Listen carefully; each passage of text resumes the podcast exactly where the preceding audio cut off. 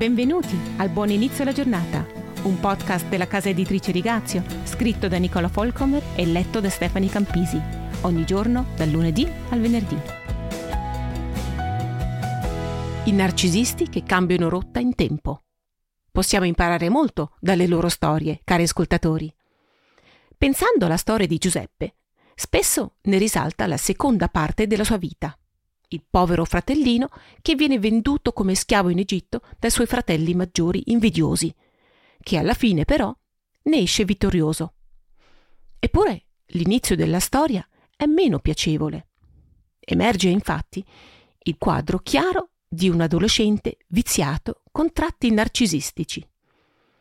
Forse conoscete anche voi delle persone che hanno un gran bisogno di attenzione, riconoscimento e ammirazione, e spesso sono anche immuni a qualsiasi critica. In ogni caso, leggendo Genesi 37, posso ben capire perché Giuseppe fosse odiato dai suoi fratelli. La sua arroganza era insuperabile. Suo padre Giacobbe non era certo del tutto innocente, preferì Giuseppe agli altri figli e lo dimostrò, ad esempio, regalandogli un vestito particolarmente bello.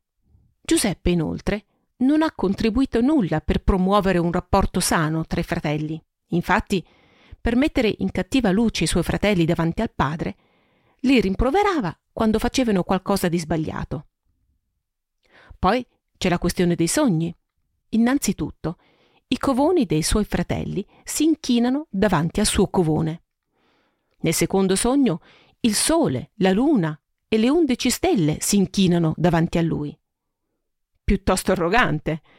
Se mi presentassi davanti ai miei fratelli e alle mie sorelle con tali dichiarazioni, probabilmente riderebbero di me. Anche suo padre trova che i sogni siano esagerati, perciò rimprovera Giuseppe per la sua arroganza. Non sappiamo nulla sulla reazione di Giuseppe a questo rimprovero, ma il fatto che i suoi fratelli abbiano poi tramato il suo omicidio suggerisce che probabilmente non ha cambiato il suo comportamento. Gesù invece ci ha mostrato un esempio completamente opposto. Quando si tratta di servire, Gesù è il miglior esempio.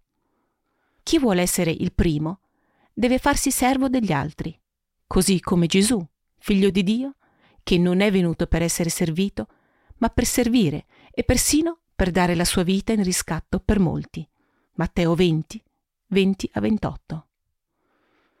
Quindi, ancora una volta, il fattore decisivo è l'atteggiamento del nostro cuore. Sono presuntuoso delle mie capacità o uso tutti i miei doni per il regno di Dio e la sua gloria? Riesco ad accettare le critiche o mi sento subito offeso?